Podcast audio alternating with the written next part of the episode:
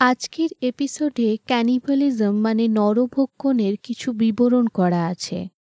কিছু শ্রোতাদের এটি অত্যন্ত উদ্বেগজনক মনে হতে পারে। এই এপিসোডটা বাচ্চাদের বা যারা এ ধরনের কথার প্রতি সংবেদনশীল, তাদের জন্য নয়। তাদের কাছে অনুরোধ যে তারা এই এপিসোডটাকে এড়িয়ে যান। এপিসোডের মাঝে কোনো সাবধানবাণী করা হবে না।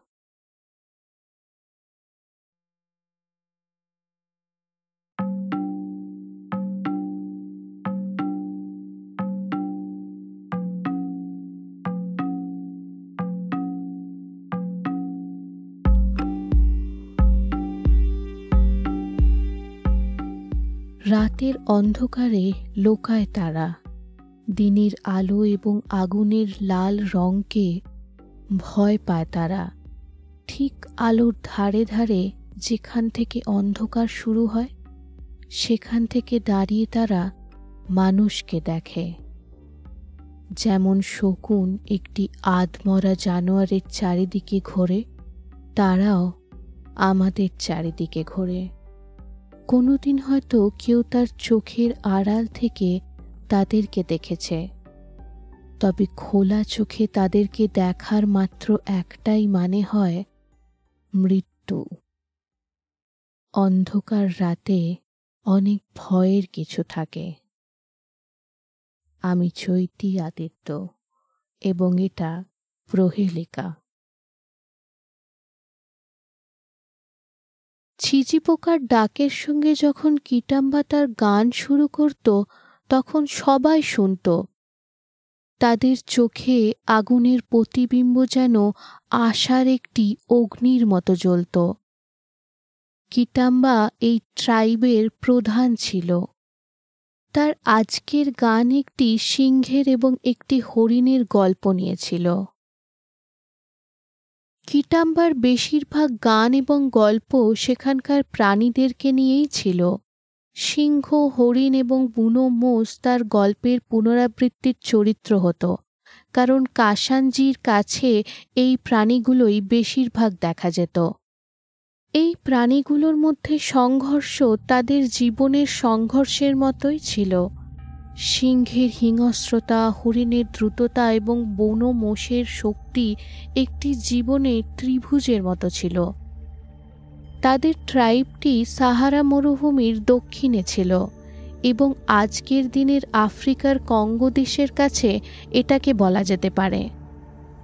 তাদের এই বসবাসের মধ্যে কিছু গাছপালা ছিল, তবে কিছুটা উত্তরের দিকে গেলেই তারা পেত একটি কঠোর মরুভূমি। যেখানে গাছ বলতে কিছু বুনো ঝোপ ছাড়া কিছুই ছিল না। কিটাম্বা তার গানের মাঝে থেমে যায়, যখন সে দূরে অন্ধকারের মধ্যে কাউকে তাদের দিকে ছুটে আসতে দেখে। কিছুটা কাছে আসতেই তারা চিনতে পারে যে এটা মাসিলোনিয়ানে ছিল। মাসিলোনিয়ানে কিটাম্বার ছোট ছেলে। সে প্রচণ্ড রকমের হাঁপাচ্ছিল এবং তার পায়ে একটি কাটা বড় দাগও দেখা যাচ্ছিল। হাঁপাতে হাঁপাতে সে বলল, মাসিলোকে ওরা ধরে নিয়েছে। মাসিলো এবং মাসিলোনিয়ানে দুই ভাই সেদিন দুপুরবেলায় একটি পাখি দেখতে পায়। পাখিটার পালকগুলো দারুণ সুন্দর এবং রঙিন ছিল। তারা ভাবে যে যদি তারা সেই পাখিটাকে ধরতে পারে, তবে তার পালকের ব্যবহার করে তারা তাদের লুবা টুপি সাজাতে পারবে। লুবা টুপি তাদের ট্রাইবের একটি বিশেষ টুপি ছিল, যেটা যোদ্ধারা এবং শিকারীরা ব্যবহার করত। এই পালকের ব্যবহার করে তারা তাদের টুপিটাকে অন্য যোদ্ধাদের থেকে একটু আলাদা করতে পারবে। তবে খেয়াল রাখতে হবে যে সেটি যেন তাদের বাবা মানে কিটাম্বা যে সেই ট্রাইবের প্রধান ছিল, তার টুপির থেকে বেশি সুন্দর না হয়। তারা সেই পাখিটিকে ধরতে তার পিছু করতে শুরু করে। তবে যতক্ষণে তারা তাদের নবকেরিগুলোকে নিতে যায়, ততক্ষণে পাখিটা বেশ কিছুটা দূরে উড়ে গিয়েছিল। নবকেরি হল এক ধরনের লাঠি যেটির শেষে একটি গোল ভারী পাথর বাঁধা থাকে। এটাকে ছুঁড়ে কোনো প্রাণীকে মারা যেতে পারে বা এটাকে দিয়ে কাছ থেকে কোনো শত্রুর মাথায় মেরে তাকে আঘাত করা যেতে পারে। মানে এটি একটি বহুমুখী অস্ত্র, যেটির ব্যবহার দূর থেকে এবং কাছ থেকে আক্রমণ করার জন্য করা যেতে পারে। পাখিটা অত্যন্ত চনমনে ছিল এবং দ্রুত গতিতে তাদের কাছ থেকে পালিয়ে যাচ্ছিল। কয়েক ঘণ্টা পর্যন্ত তারা পাখিটার পিছু করতে থাকে। শেষে অনেক দূরে গিয়ে তারা সেই পাখিটিকে ধরতে পারে। তারা পাখিটিকে মেরে তাদের ঝুলির মধ্যে ঢুকিয়ে নেয়। তবে তারা তাদের এলাকার থেকে অনেক দূরে চলে এসছিল এবং সূর্যাস্তও হয়ে গেছিল। এই সময় তারা একটি মরুভূমির মতো জায়গার মাঝে ছিল। এখানে কোনো বড় গাছ ছিল না।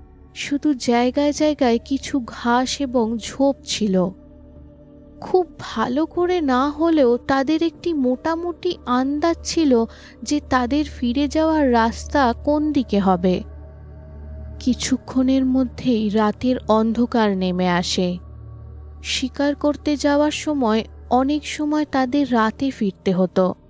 তবে তখন তাদের সঙ্গে বড় দল থাকত এবং তাদের মধ্যে বেশি অভিজ্ঞ শিকারীরা গোটা জায়গাটিকে ভালো করে চিনত। দুজন ভাই একটি স্থির গতিতে ছুটতে শুরু করে। তারা নিজেদের মধ্যে কিছুটা দূরত্ব রাখে, কারণ যদি একজন কোনো রকমের বিপদে পড়ে, তাহলে অন্যজন তাকে সাহায্য করতে পারবে। একসঙ্গে থাকলে দুজনেই একসাথে বিপদে পড়তে পারে। ছোট ভাই মাসিলোয়ানে পেছনে ছোটে এবং মাসিলো তার কিছুটা আগে তাকে পথ দেখে নিয়ে যায়। হঠাৎ কিছু শব্দ পেয়ে মাসিলো দাঁড়িয়ে পড়ে এবং মাসিলোনিয়ানেকে ইশারায় দাঁড়াতে বলে, একটা পচা গন্ধ তারা পায়। তারা আস্তে আস্তে চারিদিকে দেখতে শুরু করে। মাসিলোয়ানের চোখের আড়াল থেকে কিছু একটা দ্রুত গতিতে সরে যেতে দেখে। তারা মনে করে যে কোনো প্রাণীর দল হয়তো তাদেরকে ঘিরে নিয়েছে। হয়তো হায়না বা শেয়াল। নিজের হাতের মধ্যে সে নবকেরিটিকে শক্ত করে ধরে এবং আক্রমণের জন্য প্রস্তুত হয়। ঠিক তখনই মাসিলো চিৎকার করে ওঠে। মাসিলোনিয়ানে দ্রুত গতিতে তার দিকে এগিয়ে যায়। তবে সে যা দেখে তাতে তার বুকটা যেন আতঙ্কে ভরে যায়। যেটি মাসিলোর কাঁধের ওপর কামড়ে ধরেছিল, সেটি কোনো প্রাণী ছিল না। সেটি মানুষের মতো কোনো জীব ছিল। সেটি আকারে তাদের থেকে ছোট ছিল। সেই জীবের চোখের মধ্যে এক ধরনের হিংস্রতা ছিল। মাসিলোর কাঁধের মাংসটিকে কামড়ে ধরেছিল সে। মাসিলোনিয়ানে নিজের নবকেরি তোলে সেই জীবটিকে আঘাত করার জন্য, তবে তার আগেই তার পাটিকে কামড়ে ধরে আরও একটি জীব। নিজের নবকেরি দিয়ে এক প্রচণ্ড জোরে আঘাত করে সে তার মাথার ওপর। তা করতেই জীবটি তার পাটিকে ছেড়ে দিয়ে অন্ধকারে পালিয়ে যায়। ইতিমধ্যে মাসিলো যাহক করে নিজেকে ছাড়িয়ে নেয় এবং চিৎকার করে তাকে পালাতে বলে। দুজনেই দৌড়তে শুরু করে। তবে সেখানে লোকাবার কোনো জায়গা ছিল না এবং কিছুক্ষণের মধ্যেই তাদের গতি কমতে শুরু হয়। মাসিলোকে দশ বারোটি সেই জীব মিলে ধরে নেয় এবং মাটিতে ফেলে দেয়। মাসিলোনিয়ানে বোঝে যে সে একা এদের সঙ্গে লড়া অসম্ভব। সে মাসিলোকে ছেড়ে দিয়ে সেখান থেকে দৌড়ে পালিয়ে যায়। তার এই গল্পটা শুনে কিটাম্বার মুখ থেকে একটাই শব্দ বেরোয়, অ্যামাজিমো।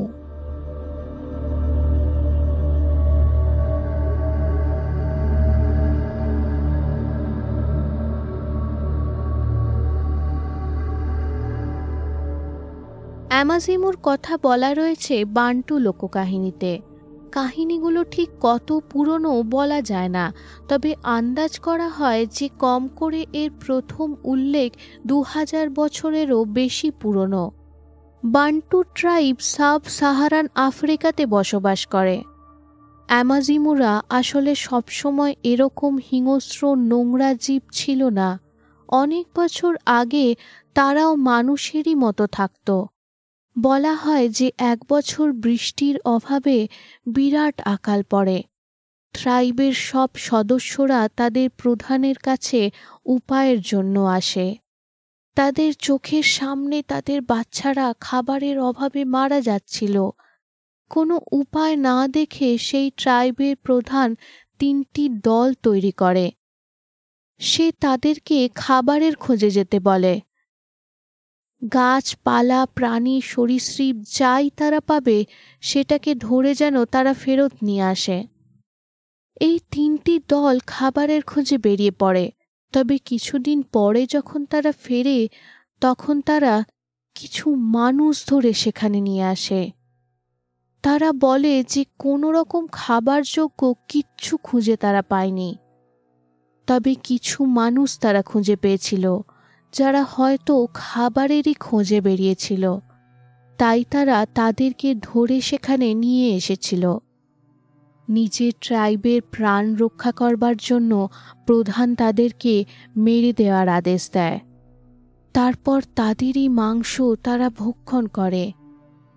এভাবে কিছু মাস ধরে তারা মানুষের শিকার করে এবং মানুষের মাংস খেয়ে তারা বেঁচে থাকে। পরের বছর বৃষ্টি হয়, খাবার আবার উপলব্ধ হয়। তবে ততদিনে ট্রাইবের কিছু সদস্যের মানুষের মাংস খাবার স্বাদ লেগে গেছিল। যদিও তাদের মানুষের মাংস খাবার আর কোনো প্রয়োজন ছিল না, তাও তারা তাদের স্বাদের লোভ মেটানোর জন্য প্রথা চালিয়ে যেতে ইচ্ছুক ছিল। ট্রাইবের প্রধান ঘোষণা করে যে নরভক্ষণ ট্রাইবের নিয়মের বিরুদ্ধে মানা হবে। এবং এই প্রথা যেন বন্ধ করে দেয়া হয়। তবে তাদের মধ্যে কিছু লোকেরা সেখানকার কাছের কিছু গুফার ভেতরে গিয়ে মানুষের শিকার করে সেখানে লুকিয়ে তাদের ভক্ষণ করত। পরে যখন তারা ধরা পড়ে যায়, তখন প্রধান তাদেরকে ট্রাইব ছেড়ে চলে যাওয়ার আদেশ দেয়। তাদের এই নরভক্ষণের কথা আশেপাশের এলাকায়ও ছড়িয়ে পড়ে। এবং কোনো ট্রাইব তাদেরকে নিজের দলে পরিবেশিত করে না। তাই তারা মরুভূমির মধ্যে নিজেদের বসবাস শুরু করে। তারা যা পায় তাই খায়। তবে তাদের এলাকার মধ্যে দিয়ে যখন কোনো মানুষ যায়, তখন তারা দল বেঁধে তাদেরকে আক্রমণ করে এবং যদি ধরতে পারে, তবে তাদের মাংস ভক্ষণ করে। বান্টু লোককাহিনীর মধ্যে বলা হয় যে এরা কোনোভাবে মাটির নিচে বাস করার অভ্যাস করে নিয়েছিল। তারা মাটির তলায় গর্ত করে থাকত। মাটির নিচে তারা লুকিয়ে থাকত এবং যখন কোনো মানুষ তাদের এলাকার মধ্যে ঢুকত, তখন তারা তাদের গর্ত থেকে বেরিয়ে এসে তাদেরকে ঘিরে নিত এবং ধরে ফেলত।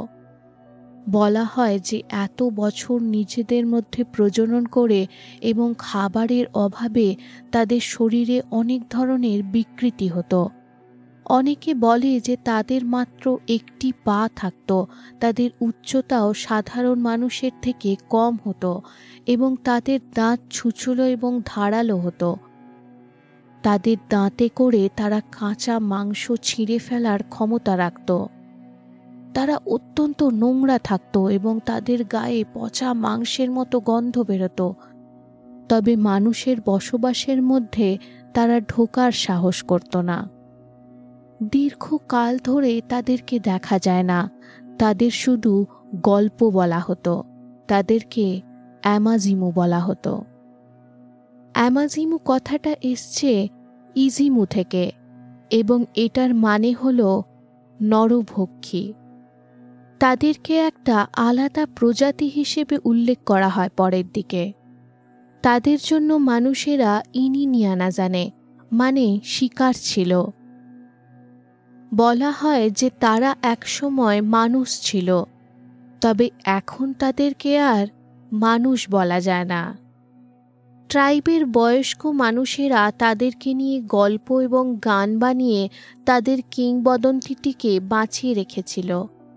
তবে কদাচিৎ হয়তো এক প্রজন্মে একবার কেউ এদের সঙ্গে মুখোমুখি হতো এবং তার গল্প শোনাবার জন্য বেঁচে ফিরে আসত।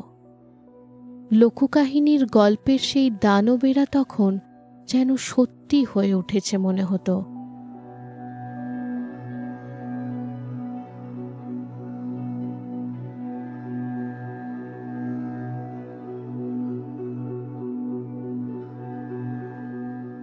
সাব সাহারান আফ্রিকার থেকে হাজারো মাইল দূর অ্যারবিয়াতে আরও একটি ভয়ানক জীবের কথা বলা হয়েছিল।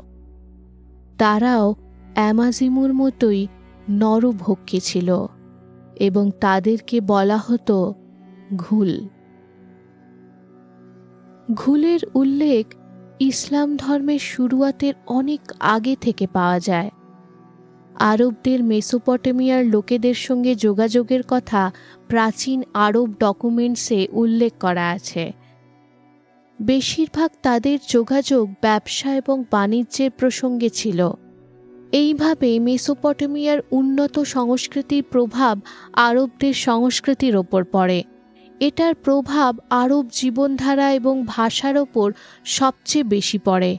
তবে একটি জীব যাকে আরবরা বহু যুগ আগে থেকে জানত এবং চিনত, তার উল্লেখ মেসোপটেমিয়ার লোকেরাও করেছিল।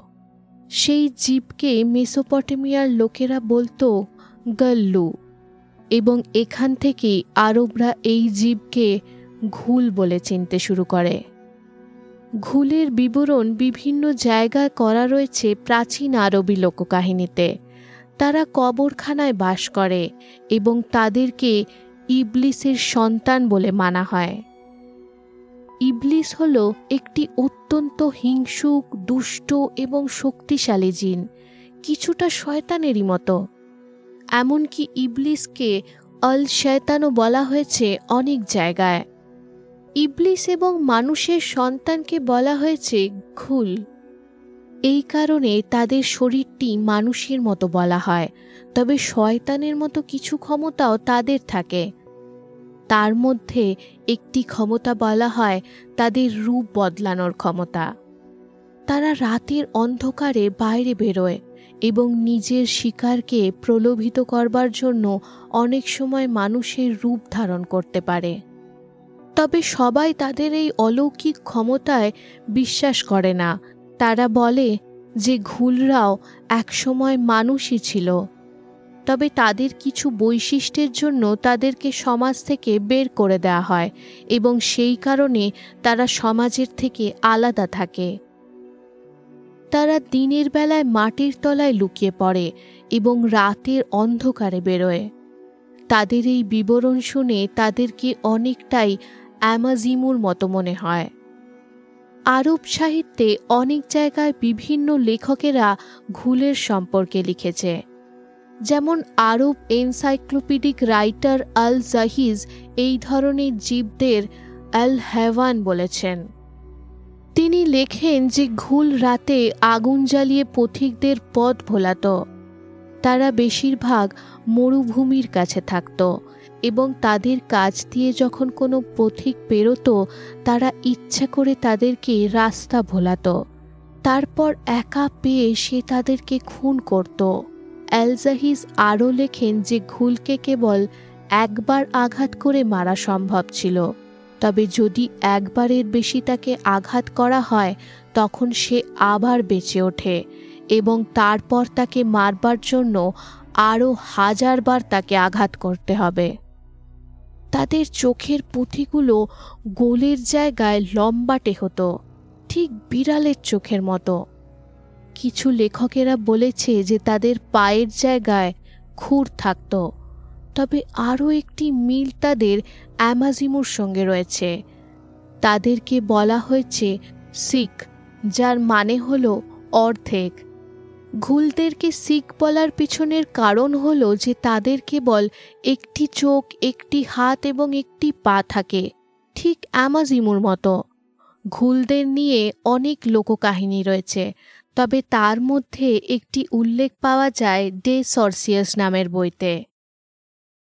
পনেরো শতাব্দীর শুরুতে বাগদাদ শহরে একজন ব্যবসায়ী বাস করত।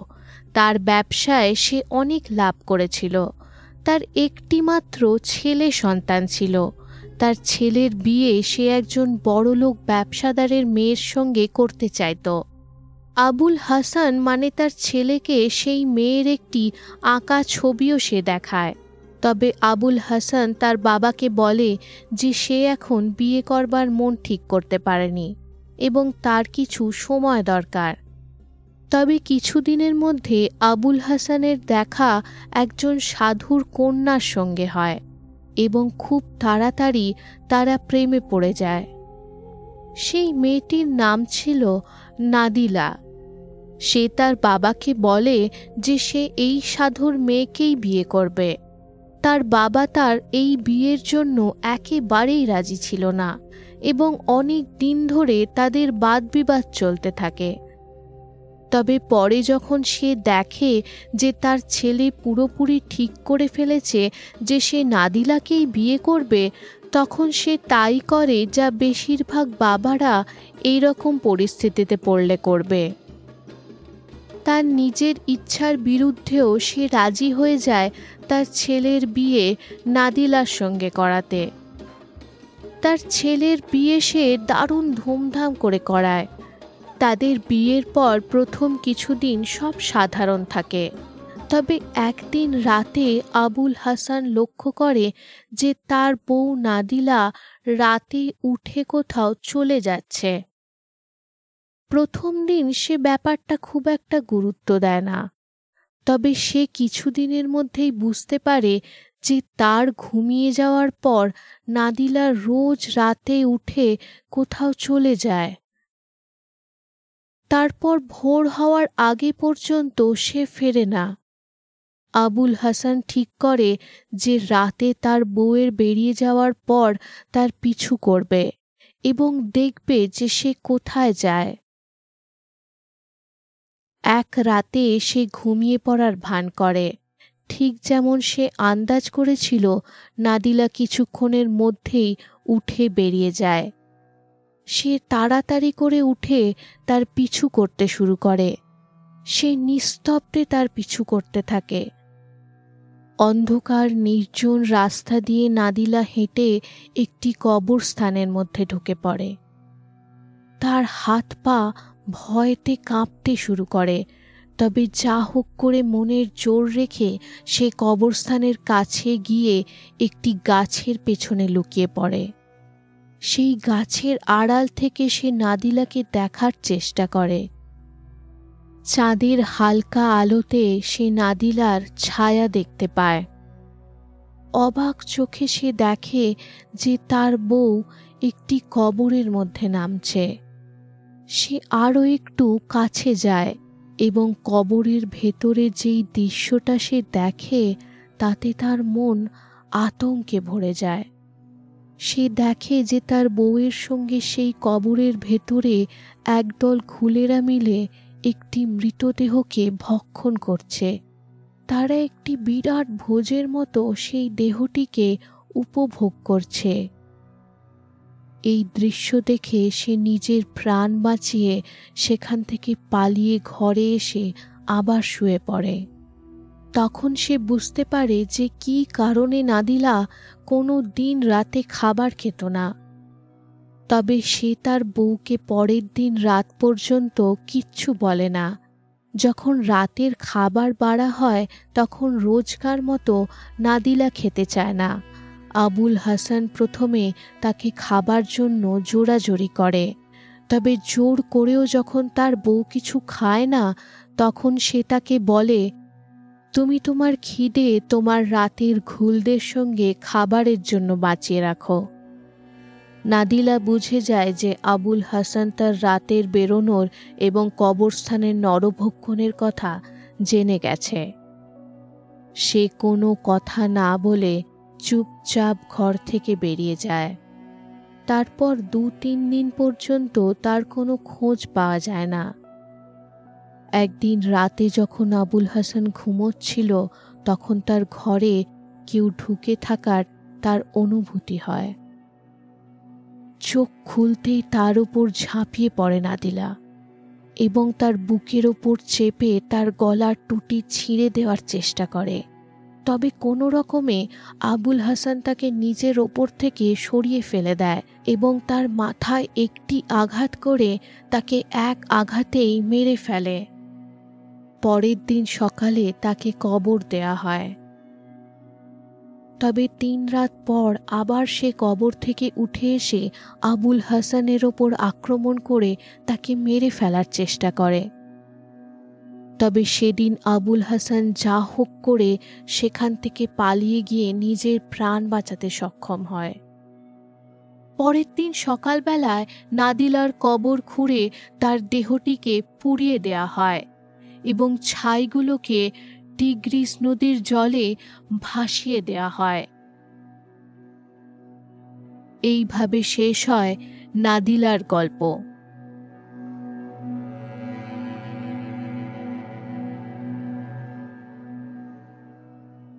ঘুল বা অ্যামাজিমু দুটোই এত আদিমকাল থেকে মানুষের আশেপাশে রয়েছে যে এদের বিবরণ বিভিন্ন জায়গায় লোকেরা বিভিন্নভাবে করেছে।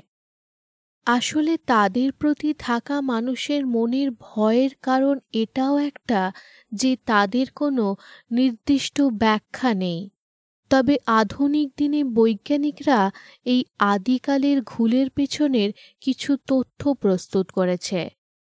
ঘুলের শারীরিক কিছু বৈশিষ্ট্য শুনে একটি তথ্য প্রস্তুত করা হয়েছে। The mythical ghoul in Arabic culture নামের একটি পেপারে যেটি লিখেছেন আহমদ আল রাউি তাদের অনুযায়ী, হতে পারে যে ঘুলরা বার্থ ডিফেক্টস নিয়ে জন্মানো সাধারণ মানুষই। এই পেপারে ক্লিফট লিপের কথাও বলা হয়েছে, যার কারণে শিশু জন্মানোর থেকেই উপরের ঠোঁটটি কাটা থাকে। খুলের পাগুলো খুরের মতো এরকম বলা হয়েছে। এটাকে মেডিকেলি অ্যাঙ্ক্লিওড্যাক্টেলিয়া বলা হয়। তাদের গোটা শরীরটি লোম দিয়ে ঢাকাও বলা হয়। এরকম বার্থ ডিফেক্টসের সঙ্গে পৃথিবী জুড়ে অনেক বাচ্চাদের জন্ম হয়। এগুলো জেনেটিক কারণে বা এনভায়রনমেন্টাল ফ্যাক্টরসের কারণে হয়। যদি আমরা এটা মনে রাখি যে মরুভূমিতে গর্ভবতী মহিলারা হয়তো বেসিক পুষ্টিকর খাবারও পেত না এবং ছোট দলে থাকার কারণে আন্তঃবিবাহ সাধারণ ব্যাপার ছিল, তবে হতে পারে যে ঘুল একটি বিকৃত শিশু ছাড়া কিছুই নয়। ইসলাম ধর্মের আগে আরবদের মনে থাকা অন্ধ বিশ্বাসের কারণে তারা সেই শিশুদের মায়েদের থেকে আলাদা করে দিত। সেই বাচ্চাদের বয়স বাড়ার পর তাদের সমাজ থেকে তাড়িয়ে দেয়া হতো এবং মরুভূমি তাদের একমাত্র আশ্রয় হতো। হয়তো তারা সেখানেই থাকত এবং দল শিকার করত। তবে এই তথ্যটা কতটা ঠিক সেটার আন্দাজ আজকের সময়ে করা কঠিন। তবে সমাজে ঘুল আজও বেঁচে আছে এবং বিভিন্ন রূপে, গল্পের এবং জীবনের মধ্যে দেখা দিতে থাকে। এমনকি দু এগারো সালে ঘুলের কথা আবার মনে পড়ে যায়, যখন চল্লিশ বছর বয়সী মোহাম্মদ আরিফ এবং তার সাঁত্রিশ বছর বয়সী ভাই ফরমান আলীকে পাকিস্তানি পুলিশ গ্রেফতার করে। চব্বিশ বছর বয়সী সারিয়া পারভিনের মৃত্যু হওয়ার পরে যখন তার পরিবার পরের দিন তার কবরে ফুল দিতে যায়, তখন তারা দেখে যে তার কবরটা খোঁড়া এবং তার দেহটি নেই। পুলিশকে খবর দেওয়ার পর তদন্ত করে তারা মোহাম্মদ আরিফ এবং ফারমান আলীর বাড়ি অবধি পৌঁছে যায়। সেখানে পুলিশ সায়রা পারভিনের দেহটি খুঁজে পায়। মোহাম্মদ আরিফ এবং ফরমান আলী সেই দেহটির সঙ্গে কি করছিল, সেটি আপনারা হয়তো আগের গল্পগুলো শুনে আন্দাজ করতে পাচ্ছেন ঘুলের শারীরিক গঠন এবং ক্ষমতার বর্ণনা আলাদা আলাদাভাবে করা হয়েছে, তবে তাদের কিছু বৈশিষ্ট্য সব জায়গায় একরকম বলা হয়েছে। মরুভূমি, নির্বাসিত নরভূপ হতে পারে যে নরভুক জীবদের ভয়ের থেকে উৎপত্তি হয়েছে ঘুল বা অ্যামাজিমোর। অ্যালডিমিরি, যিনি চোদ্দ শতাব্দীর ইজিপ্টের একজন প্রাণীবিদ এবং লেখক ছিলেন, তিনি ঘুলের তুলনা করেছেন একটি জীবের সঙ্গে। সেই জীবকে অনেক সময় মানুষের কবর খুঁড়ে দেহ বের করে নিয়ে যেতে দেখা গেছে। সেই জীব আরব এবং সাব সাহারান আফ্রিকার কাছে পাওয়া যায়। এমনকি তাদের ডাক কিছুটা মানুষের হাসির বা কান্নার মতো হয়। সেই জীবের নাম হল হাইনা। হাইনার সঙ্গে আদিম কাল থেকে মানুষের একটি ভীতি এবং অন্ধবিশ্বাস জুড়ে রয়েছে। হাইনাকে নিয়ে জিউস, খ্রিশ্চান এবং মুসলিমরা বিভিন্ন গল্প এবং বিশ্বাস তৈরি করেছে। আরব লোককাহিনীর অনুযায়ী, হাইনা মানুষকে বিস্তৃত করবার ক্ষমতা রাখে, ঠিক জিনের মতো। বিস্তৃত মানুষ সেই হায়নার পিছু করতে শুরু করে এবং শেষে হায়না তাকে নিজের গুফার ভেতর নিয়ে চলে যায়। সেখানে সে মানুষকে মেরে তার মাংস খায়। অ্যালসামি আরেক আরব লেখক ঘুলকে হাইনা বা জিনের হাইব্রিড বলেছে। তখনকার সময়ের মানুষের এই প্রাণীটির সম্পর্কের কম জ্ঞান এবং মনের অন্ধ বিশ্বাস থেকে হয়তো ঘুলের উৎপত্তি। তাছাড়া হায়নার ডাক মানুষের হাসার আওয়াজের মতো হওয়ার কারণে হয়তো প্রথমে অন্ধকারে মানুষ তাদেরকে পিছু করত। এটা ভেবে যে কোনো মানুষের ডাক আসছে। তবে পরে পিছু করবার পর যখন তারা কাছে যেত, তখন হয়তো তারা দেখত যে হায়নার একদল কোনো প্রাণী শিকার করে সেটিকে খাচ্ছে। হতে পারে যে তখন তাদের এই কল্পনাটি তৈরি হয় যে তারা মানুষ, কিন্তু চার পায়ে হাঁটে, বা হয়তো তারা রূপ বদলে কোনো জানোয়ারের রূপ ধারণ করেছে। হাইনা সত্যি একটি যৌক্তিক ব্যাখ্যা হতে পারে ঘুল বা অ্যামাজিমোর পেছনে।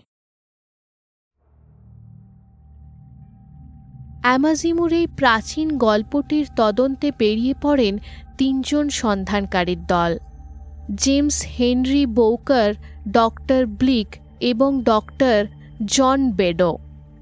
James Henry Bowker একজন নামকরা South African archaeologist, entomologist painter এবং লেখক। তিনি একাই চল্লিশটি প্রজাপতির প্রজাতি শোধ করেছিলেন। জন বেডোকে এথনোলজির সবচেয়ে প্রভাবশালী খোঁজকর্তার মধ্যে ধরা হয়। তিনি এথনোলজিক্যাল সোসাইটির ফাউন্ডার ছিলেন এবং অ্যান্থ্রোপোলজিক্যাল ইনস্টিটিউটের প্রেসিডেন্ট ছিলেন আঠেরোশো উননব্বই থেকে আঠেরোশো একানব্বই পর্যন্ত।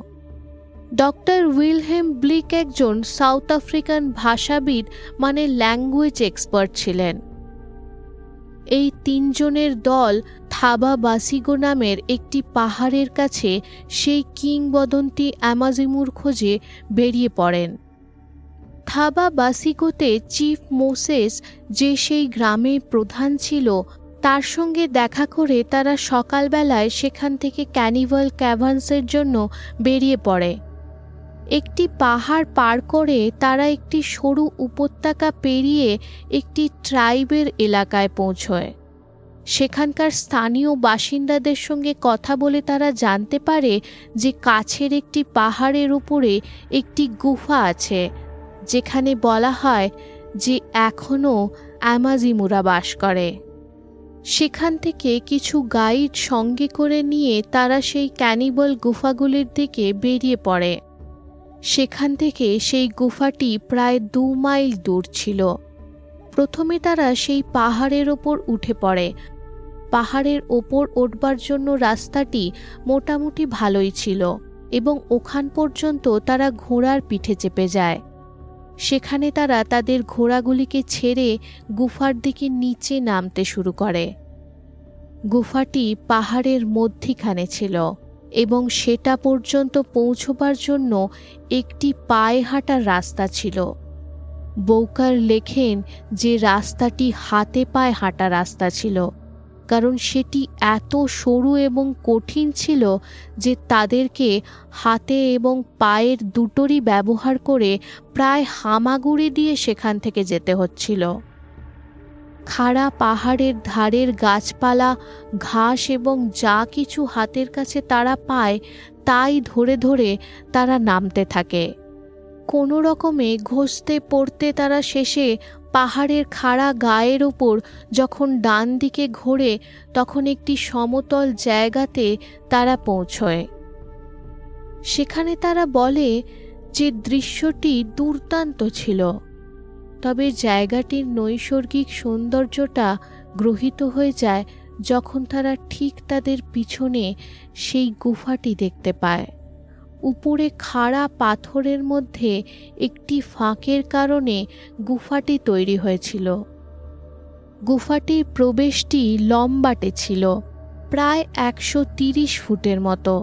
ভেতরে ঢুকে তারা দেখে যে গুফাটার ছাদটি ভেতরে জ্বালা আগুনের ধোঁয়ার কারণে কালো হয়েছিল। কিছুটা ভেতরে গিয়ে তারা মানুষের হাড়ের দুটি ঢিপ দেখতে পায়। গুফাটির ভেতরে আলো ঢুকছিল না। তবে তারা বলে যে যেখানে যেখানে তারা দেখতে পাচ্ছিল, সেখানে সেখানে তারা কালো পাথরের ওপরে মানুষের সাদা হাড় দেখছিল। ভেতরে প্রচুর মাথার খুলি দেখতে পাচ্ছিল তারা। তারা হাড়গুলিকে যখন ভালো করে দেখে, তখন তারা পুরোপুরি বুঝতে পারে যে যেই মানুষের সেই হাড়গুলো ছিল, তাদের সঙ্গে ঠিক কী করা হয়েছিল।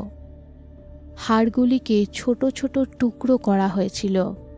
এটার জন্য হয় ধারালো পাথরের বা ভোঁতা কুঠারের ব্যবহার করা হয়েছিল।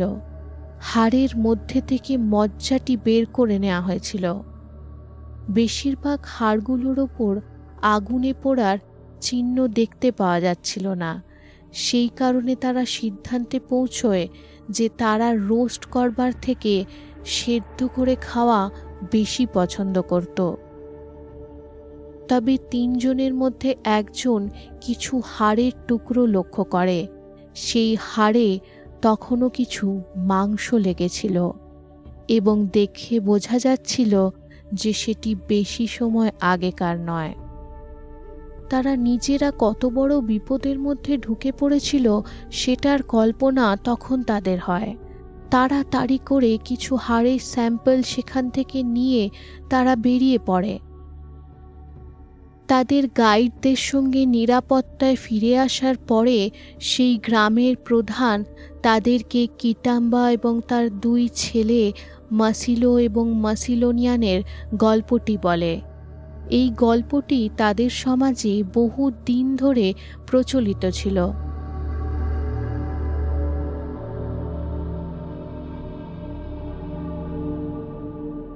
মাসিলোনিয়ানে যখন ফিরে এসে ঘটনাটি ট্রাইবের কাছে বলে, তখন কিটাম্বা তার সবচেয়ে ভালো শিকারীদের একটি দল তৈরি করে সেই রাতেই তার ছেলেকে সেই মরুভূমির মধ্যে খুঁজতে পাঠায়।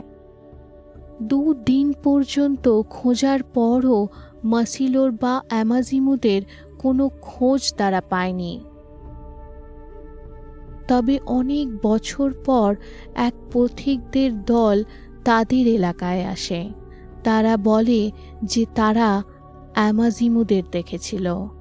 তারা অ্যামাজিমুদের মধ্যে একজনের কথা বলে, যার বর্ণনা শুনে তারা বুঝতে পারে যে সেটি আর কেউ নয়, তবে কিটাম্বার হারানো ছেলে ম্যাসিলোই ছিল।